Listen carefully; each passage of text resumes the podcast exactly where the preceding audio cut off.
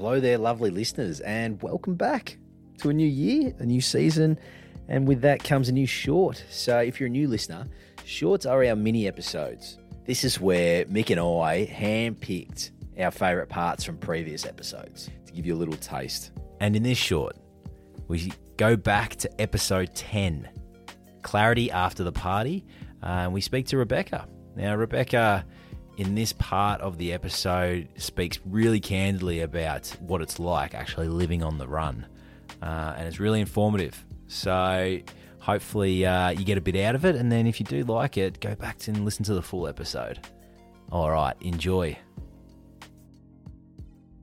So I got out and I kept doing what I was doing. I got caught doing little things here and there, and till eventually they um I got involved in something quite quite heavy, and they said to me, "Well, you were looking at two years," and I went, my heart stopped, and I went, "What am I going to do?" And I met a boy, and we, you know, were dating and stuff, and we I went on the run. That was it. I went interstate and Right. got clean. Mm. So you went on the run and got clean. Yep. And you were living in a different state. Yeah. And then you had pending charges. You had a warrant. Yep. Yeah. And what happened there? Like, how long were you on the run? Like, did you? 'cause Nearly that- two years. Two years. nearly two years. Um, but I was only clean probably 12 months of those two years. So I was on the run in Melbourne. Um, and then it just started getting too hard. They were looking for me everywhere. So I went into state, got clean, and that they were still looking for me. They were driving my parents bananas. And I was going crazy, to be honest, interstate because I couldn't go anywhere. I couldn't do anything. I couldn't, I was just locked in like a room. That's all like I really could do. And so I decided to come back, hand myself in, which I did. They gave me bail and um, they gave me another cor- corrections order, believe it or not, because I, I did urines for the whole 12 months to prove that I'd been clean for 12 months.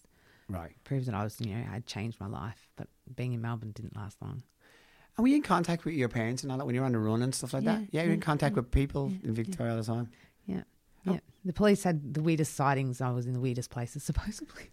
And what were you doing um, financially? Oh, so my partner at the time, he worked. Yeah. So he was a bricklayer. So we got by by his wages. And you move around a lot, or were you using like a one? Yeah. Yeah. Didn't stay anywhere more than three months. Move. Three months, move. Just in one state or in multiple states? Well, no, that's ma- in Perth. We ended up, we ended up. They found me in Adelaide. Yeah. So then we went to Perth, and then we were all right there. How is life on the run? It's crap. It's Yeah. not fun. Just because I was very well known. I had bright red hair. You couldn't miss me from a mile away. So I dyed my hair black to try and hide myself a little bit. And that it's not fun.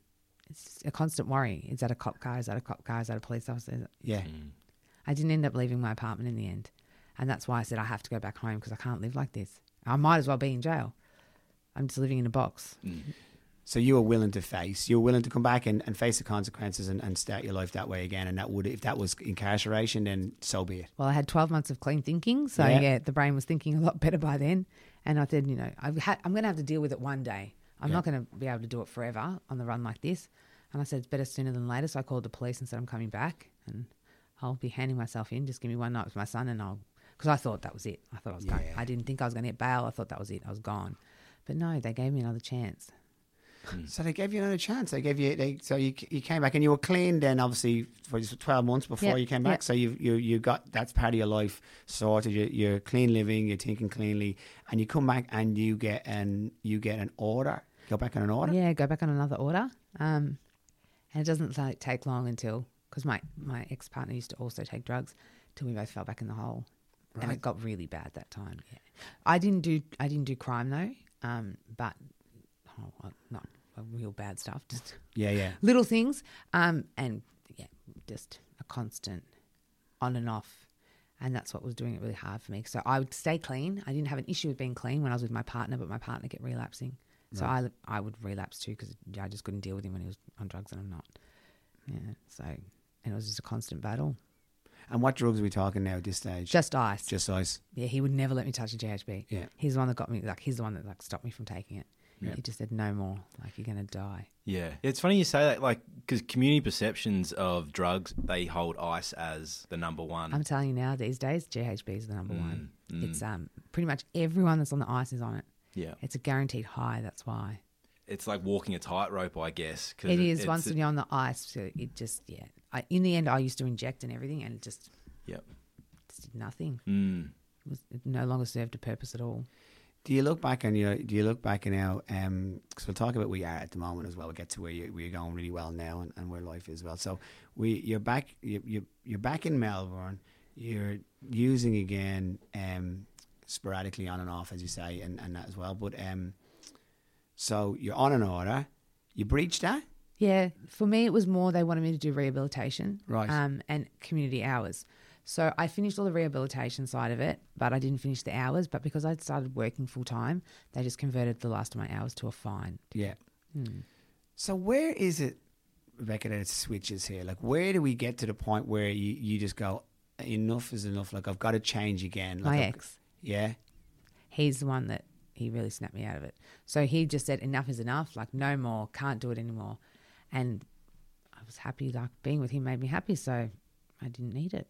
Twelve months now. 12 months ago. We're not together anymore, but everything's well. Yeah. Everything's good. So when you broke up and all that, usually that would be would that not be a trigger point to maybe to go oh, screw it and use again, or was it the opposite this time? You go, you know what, I've come this far. Opposite, because every other time it failed. Yeah. I'd use and go back. Yeah. go back to a, a relationship that you know, a- as much as we loved each other, we weren't good for each other. We're very Yeah. toxic for each other. So it's yeah. I went, you know what? It's same actions, same results. You've got to you know change the actions to get a different result. So So as you're getting older, you're getting more tired of like the, like everything that it was that you had. Now it couldn't be. It I couldn't be, couldn't do it. couldn't be the worst thing ever to you now because the, when people listening are thinking that's you know, which is a interesting point. Like it- the people listening will be thinking, God, that sounds like you're saying like I lived a lifestyle like this and so forth. But really, when you look back on it, like that could be the worst thing. Now you'd ever, you would never want to be ever ever in that, and that that was something that looked one way, but actually was the other. And that's the problem. So someone like Mo himself, Yeah. on the outside, it looks like I'm living the glorious life. It's the best. All this money, all these people, all these drugs, but it's it's it's full on. It's you, know you constantly got people who want what you have. They want to take it. You're dealing with absolute idiots Mm. all the time. It's not it's not easy. Where are you at now in life? And if you want to hear the rest of that episode, please go back to episode 10, Clarity After the Party. Um, which it's a great it's a great interview with uh, with Rebecca there, and she gives a really insightful um, point of view uh, for what she went through. Okay, we'll see you for a full episode next week, um, and please get in touch with us if you want to give us any feedback. Send your complaints to Mick Cronin and your compliments to Mark Wilson. That is all from me. Have a great week. See you then.